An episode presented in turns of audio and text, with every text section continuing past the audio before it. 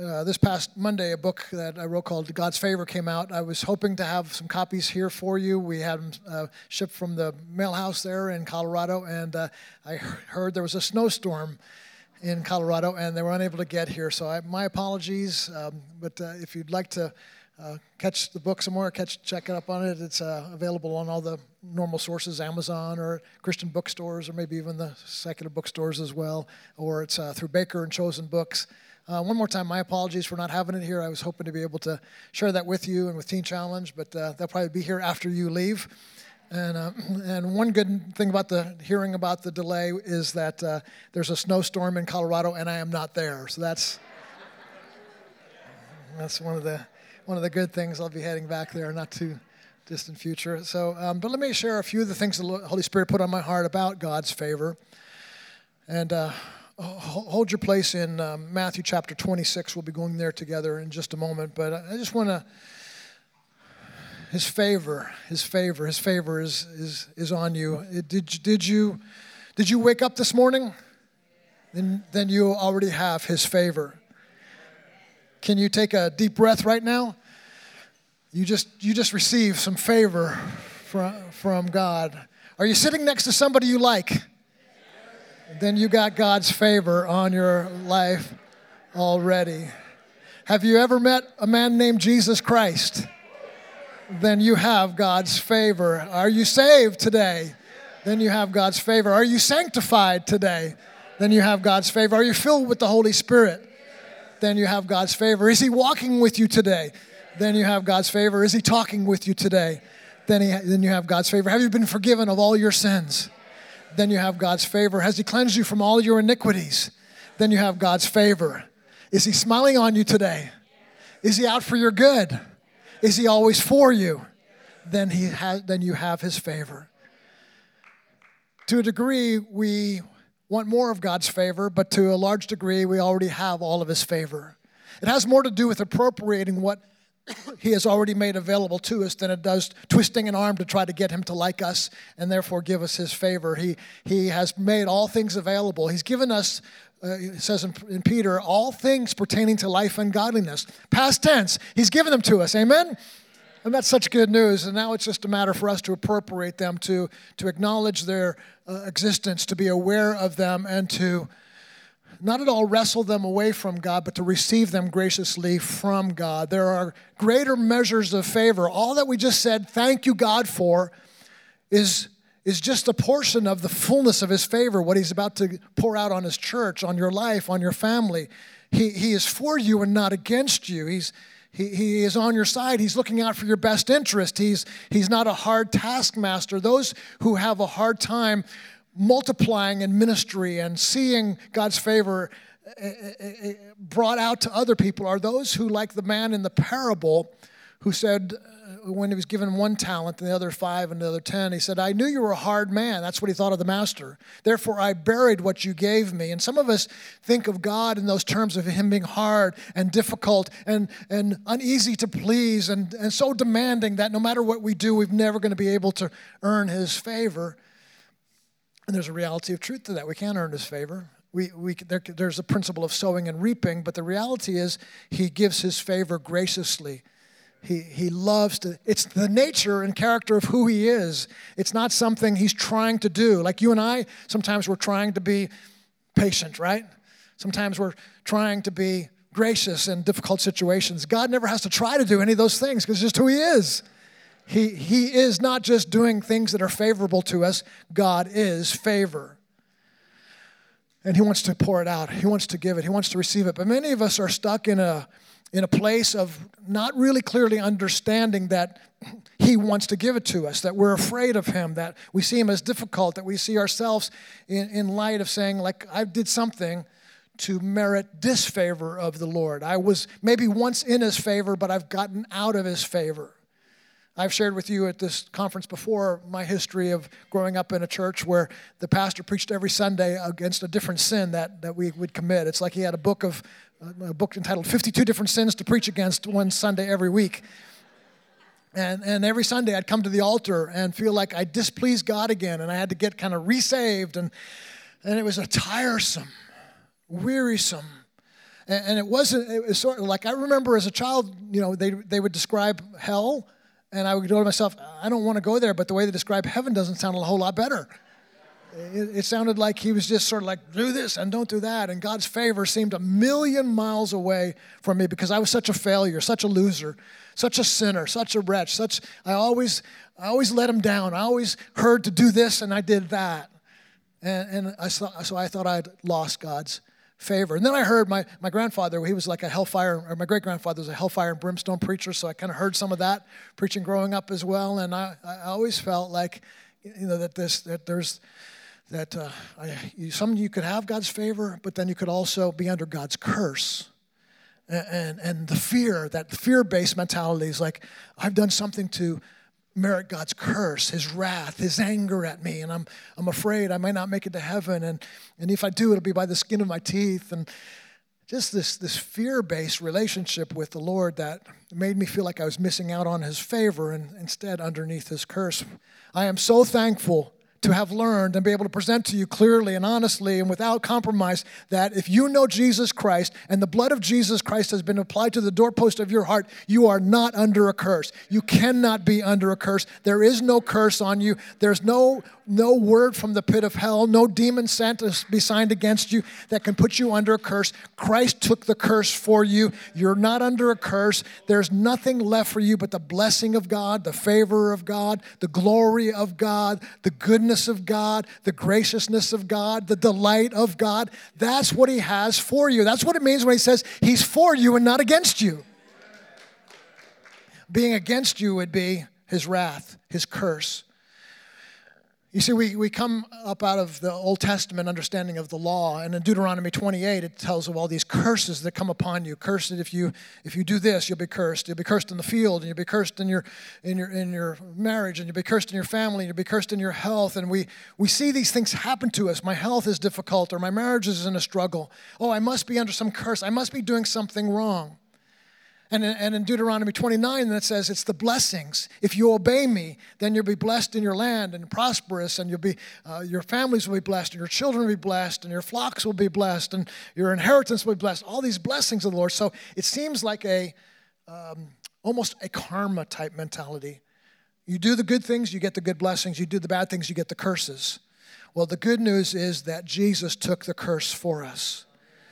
Uh, for us, that's good news, but for, for him, I understand now more than ever the horrors of the Garden of Gethsemane when he took the cup, the cup of wrath.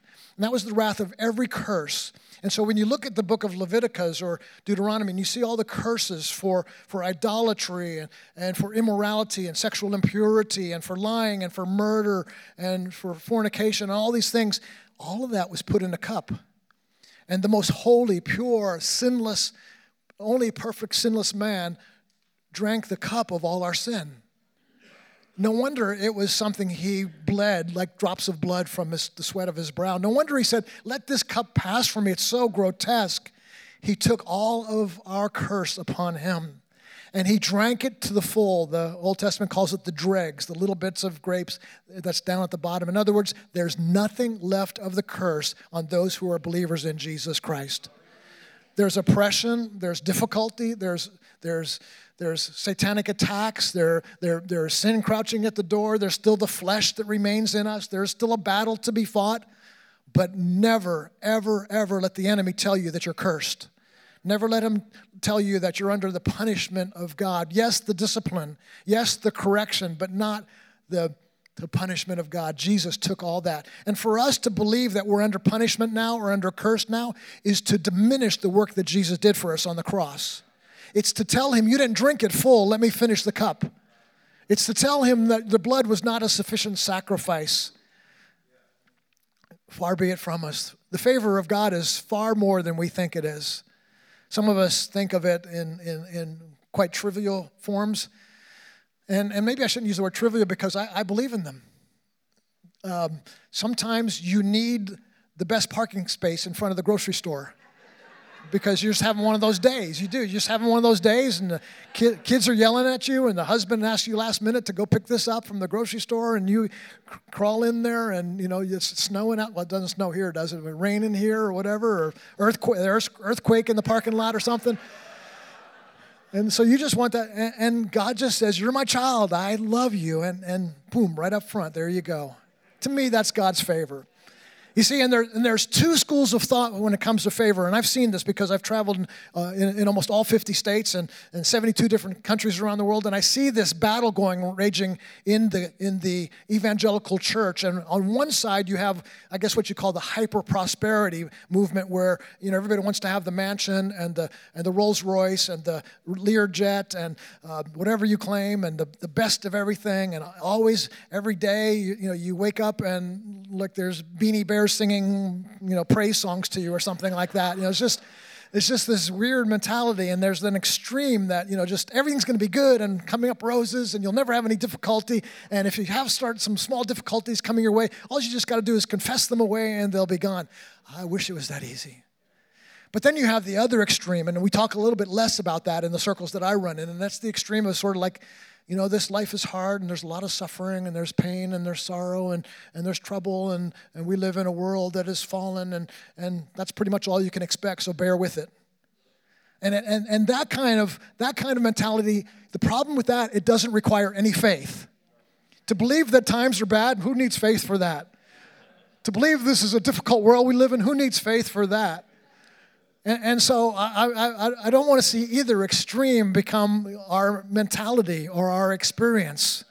I don't want to see us live in a, in a, in a false world of, of an expectation of, of everything uh, being without pain and sorrow and difficulty, but nor do I want us to live in a faithless kind of life that says, this, I'm just stuck here.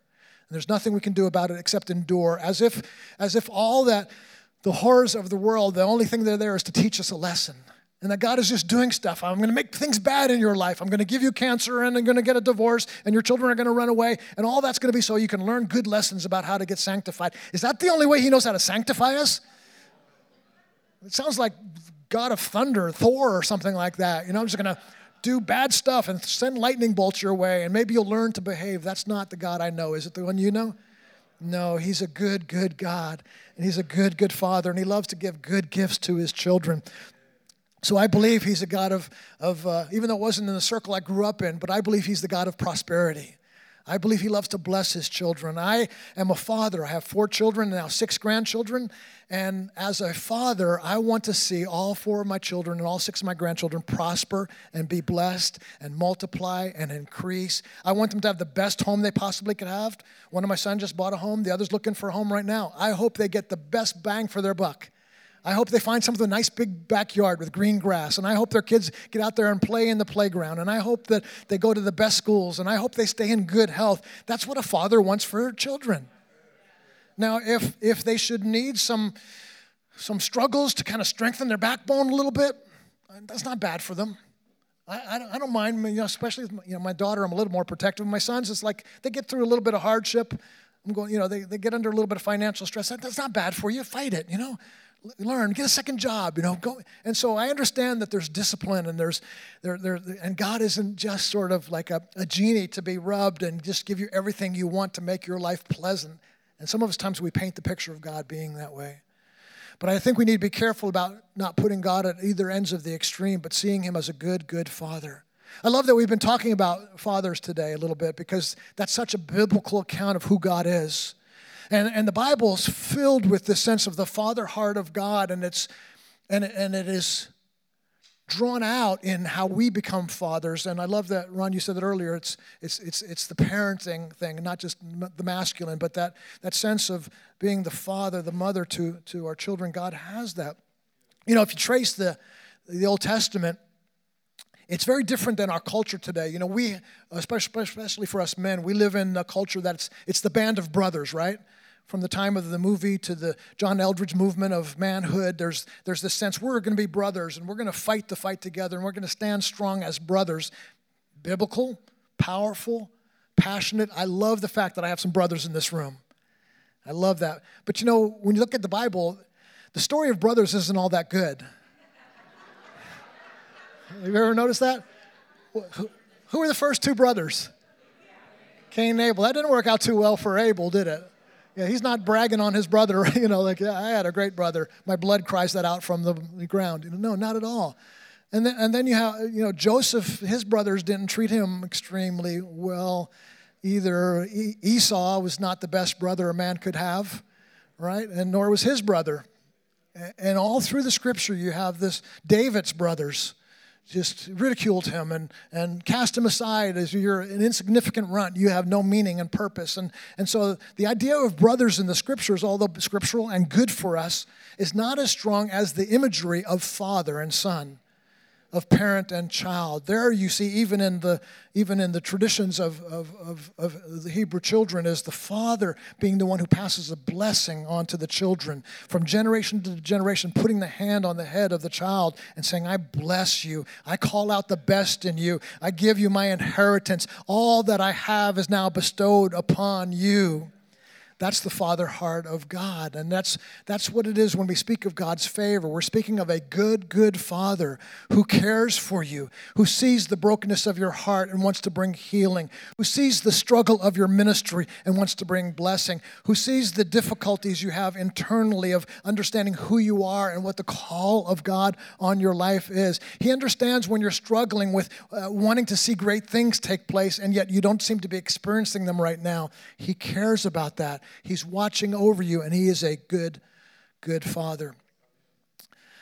When I was 12 years old, I was looking at a comic book, and on the very back page of the comic book, it had this. Some of you guys may have seen this before.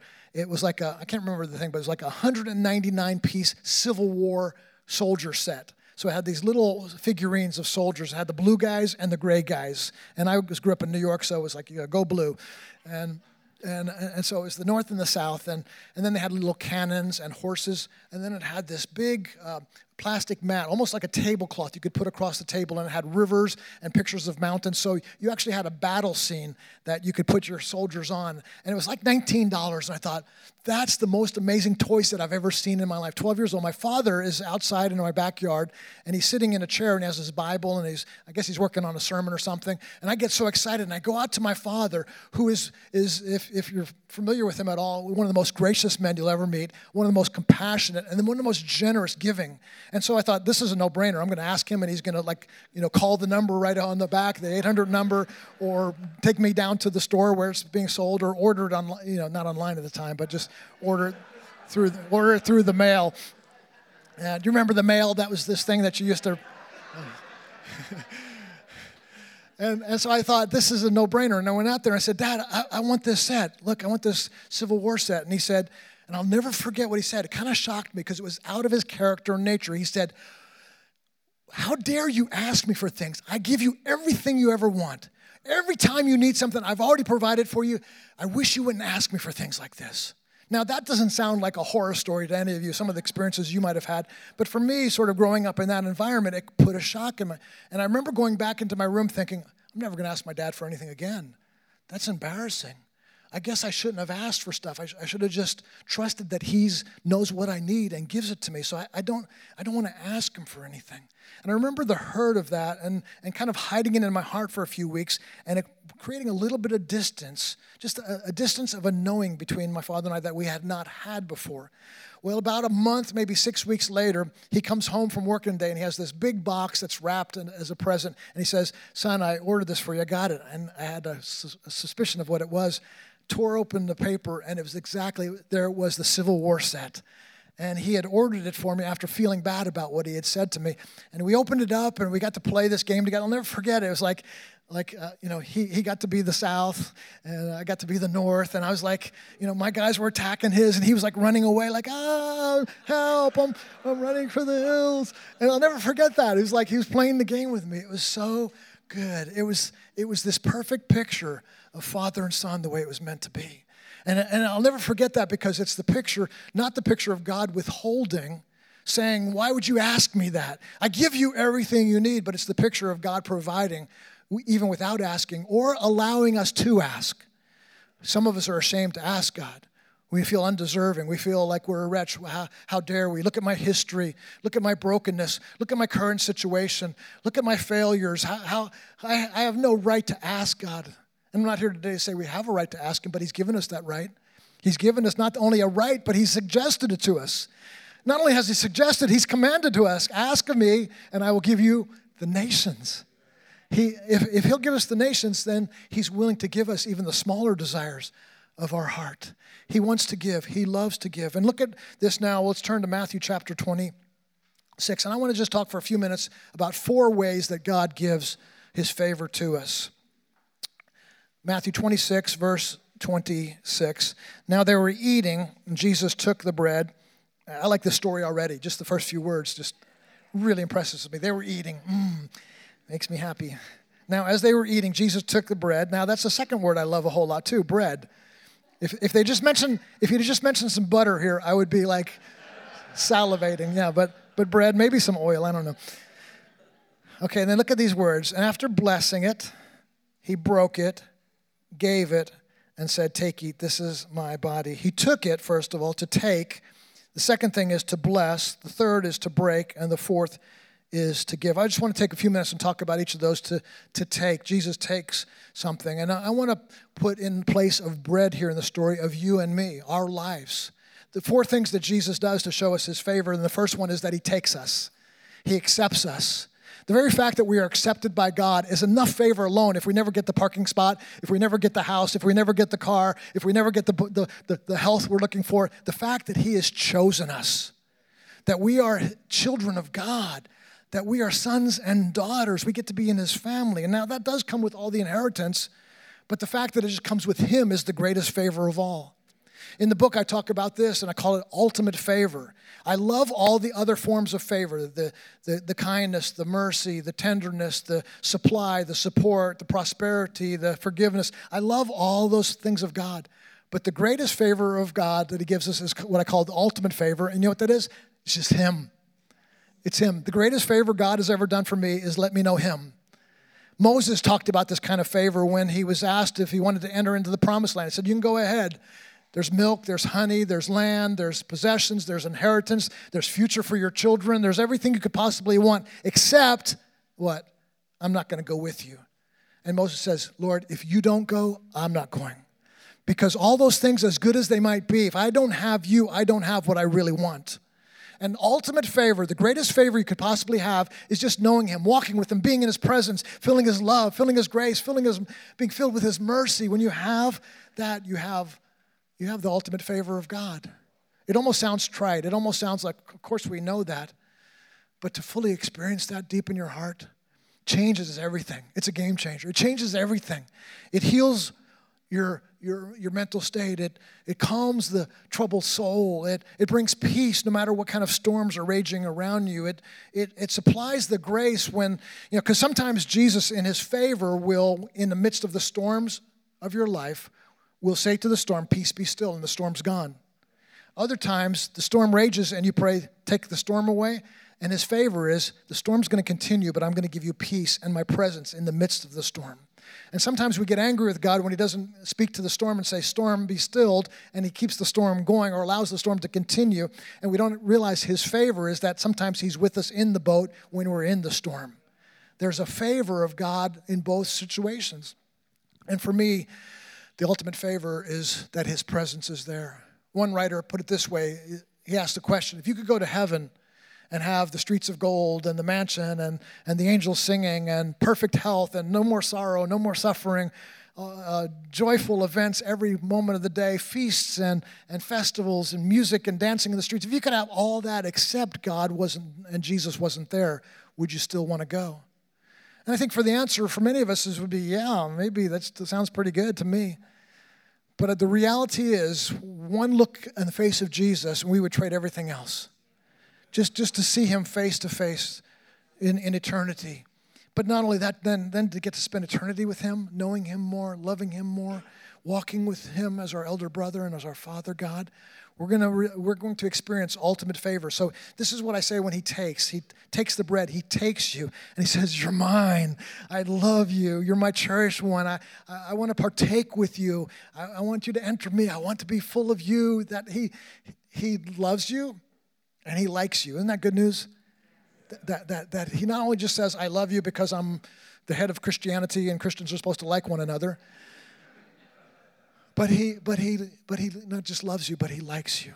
He loves your company. He loves your presence. He, your devotional time is, is, is, is meaningful to him. You know, we think about it like, man, I had a good devotion this morning. His presence was so real. I can picture God in heaven saying, like, I had a good devotional time this morning with Gary.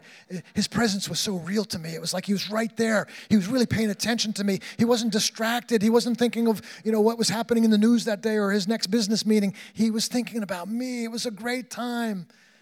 That's, that's ultimate favor is that we have his presence, that he's taking us to himself. Then it says, and he and, and then he blessed it.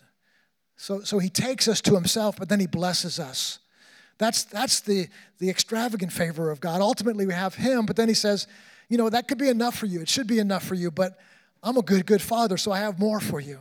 So I have health, and I have healing, and I have deliverance, and I have strength, and I have power, and I have a calling, and I have a ministry, and I have an inheritance, and I have, I have blessing after blessing. Count your blessings, name them one by one. Just count them. You, you can't, you know, my father taught me you can't outgive God. He just constantly, he's a God who's blessing. He loves to, to bless and, and to pour out his blessing upon us. There's blessing after blessing. And then it says, thirdly, he, he broke it. So here's a bit of a harder part here that he tears down things in our lives. And, we don't see that as a blessing when it comes, do we? Does that make sense to you? that he begins to, to tear at things in our life. I, I had this picture recently, and it wasn't a pleasant picture. It wasn't a pleasant understanding of my reality. And I pictured this scaffolding that I had built. Um, you ever see, like, if they're putting new stucco on the outside of a wall, they build that metal scaffolding with the railings? And I was picturing the scaffolding of a, of a building of my life that I was trying to build. And, and in this building, there were certain things that I felt like I needed to build on. Like, like I wanted to be successful in life. So there's this success. And, and forgive me for, you know, I'm confessing some of my sin to you. But growing up in a home where my father was, was fairly well known, uh, in the evangelical circles, I kind of thought to be successful and to be a thriving minister, you had to have some notoriety. You had to have a name. So, so I was building the scaffolding, like trying to make a name for myself, fame and fortune and success and, and honor and dignity and, and people inviting you places and books that sell to people and, and you get on TV and like I'm building this life and I'm so happy that this life is starting to build and but it's it's shaky it, it, it's like as I'm climbing up this building, it's like, this isn't very substantial. And, and I start to question myself, am I building my life on this? And I look down below what I'm building it on, and all of a sudden the parable that Jesus taught became a reality to me. The, the foolish man built his house on the sand. And I'm realizing I'm building my house on ministry success and fame and fortune and, and notoriety and, and applause of man and, and getting accolades. I'm building my whole life on this, and it's on sand and it's, it's a shaky foundation. And, and I'm inviting Jesus, Jesus, come help me. And in this picture I have, he, he's coming there and he's grabbing a hold of the bottom of the scaffolding. I'm going, I'm glad you're there to help you know, keep this thing up. And all of a sudden he starts going uh, like this. And I'm going, wait, whoa, stop. You're going to tear this thing apart. he says, Yeah, that's why I'm here.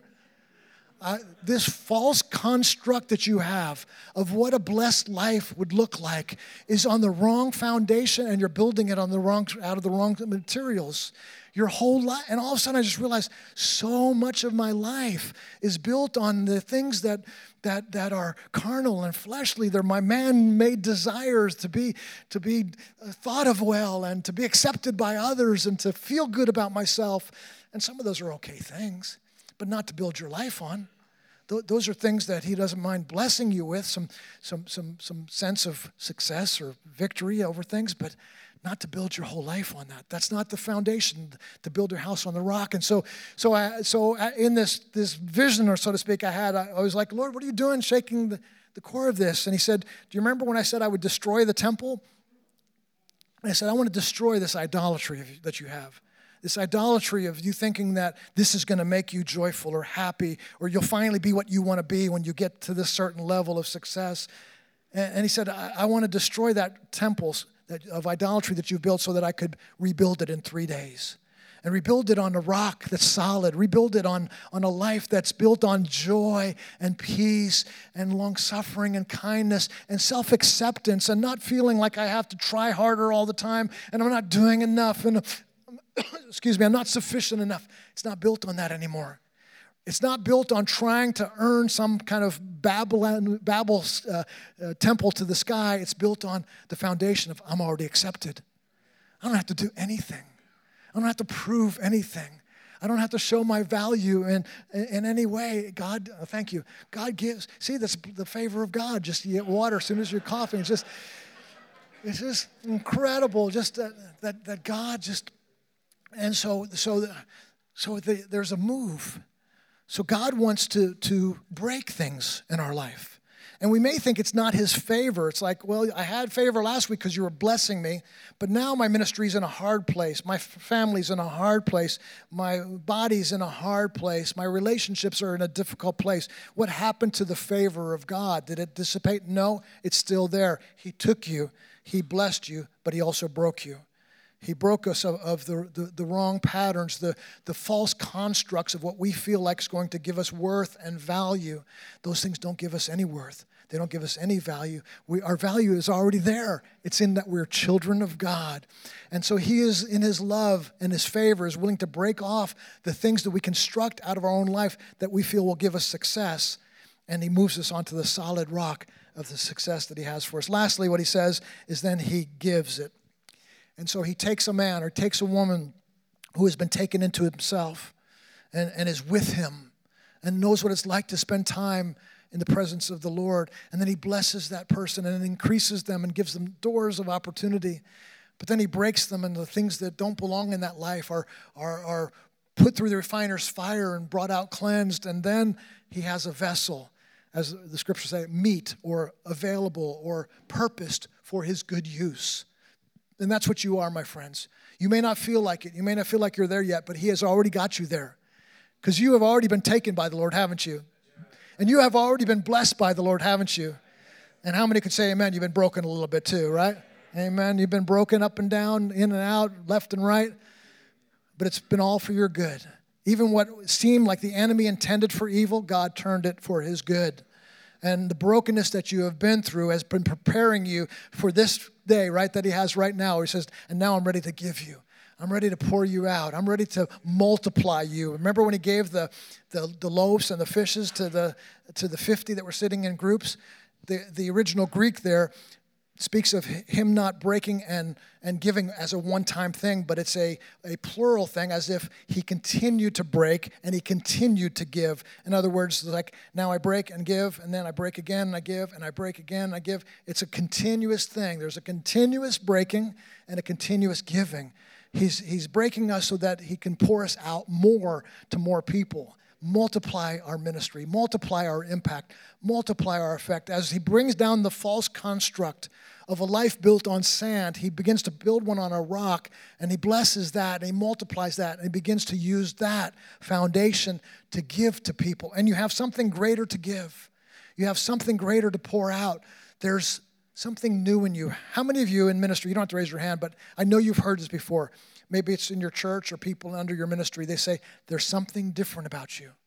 I've had some experiences where I've gone through a breaking with, the, with God, and He's brought me out and blessed me, and then begins to pour me out in new ways. And people recognize that. They say, There's something different about you. And my prayer for you today is that the favor of God would so fall heavily upon each one of us in this room that there would be a sense of not only am I taken fully by the acceptance of my Heavenly Father who loves me so much, and He has blessed me, He's poured out His richest blessings upon me that, that are unmerited favor, but He's also broken me so that for a purpose. So I'm ready to give. Man, I'm ready to give. And when you do, when you come out of when you minister out of brokenness, it's very different than when you minister out of pride. When you minister out of a sense of, oh, I can do this, I got the great sermons, I got the great theology, I got the great insights, I got the great illustrations. Have you ever heard a preacher like that? They're so full of themselves, you know that they just think they're the hottest thing in the world. And you can hear it in their voice, and it actually can be a really good sermon. I can be really impressed, like, wow, that guy can really preach, but there's no sense of brokenness in it. And without that brokenness in there, you don't really become a voice, you become an echo. You just you can say good things and you can manipulate a crowd and you can get good amens out of people and you can even get an emotional response at the end of it. But unless it's the real brokenness that comes out of being taken and blessed by the Lord, then when you're given, you're not given the same way. You're giving more of yourself, your false construct, because the, that has not been broken down yet. So you're actually giving of yourself. And what are you giving of yourself when you're giving that way? You're giving a sense of, I want to be something. I want to make a name for myself. I want to impress you today as I preach the sermon. I want the altar to be packed with people. So in my next uh, newsletter, I can put thousands came to the altar. And we have all of these false constructs of what a, a, our kingdom should look like. And it's not until that's broken and destroyed that God really has something to give. And then, then he gives out of that brokenness. If you are a broken vessel, don't despise that. Don't dishonor that. Accept it. Take it in as part of yourself with thanksgiving.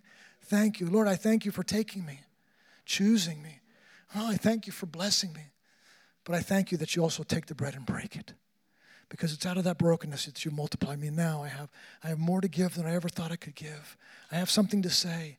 There's an anointing on my life. There's a calling. There's, there's something that's different. There's, there's a uniqueness about that voice. Unfortunately, it's very uncommon to hear it, but you know it when you recognize it, and you sense it in yourself when you're going through it. Am I right? Aren't your richest times, those that have come out of brokenness? When you've experienced something that you just didn't understand, and you feel like, God, where were you? Why, why'd you let me go through this? And then you come out of it and go like, I don't know why, but I'm a little bit stronger my son, he's a bodybuilder, and he tells me that. He goes, Dad, when you're in the gym, you're not thinking like, wow, look at my muscles, they get bigger. But after you do it for a while, they just kind of swell, he calls it, on their own. And, and he gets swollen, you know, and he gets and his arms get big, you know, almost like his dad. You're laughing far too hard at that. You should not have laughed. You should, you should have said amen. no, I'm joking. Thank you, sweetheart. She blesses me. I have a favor. I, I, have, I have a favor. Not great discernment, but a lot of blessing. no, I'm sorry, I'm teasing you. What was I saying? Oh, yeah, I kind of lost my. Oh, yes, my son was. He's talking about that. It's, it's just uh, the the difficulty is what creates the muscle, and, and, it's the pain that you might be going through right now. And, and I just want to encourage you in your pain that don't try to escape it too fast. Don't, don't, don't, don't try to, to tell the Father it's time you're out of it. Maybe, maybe it's going to take a while to shake that scaffolding.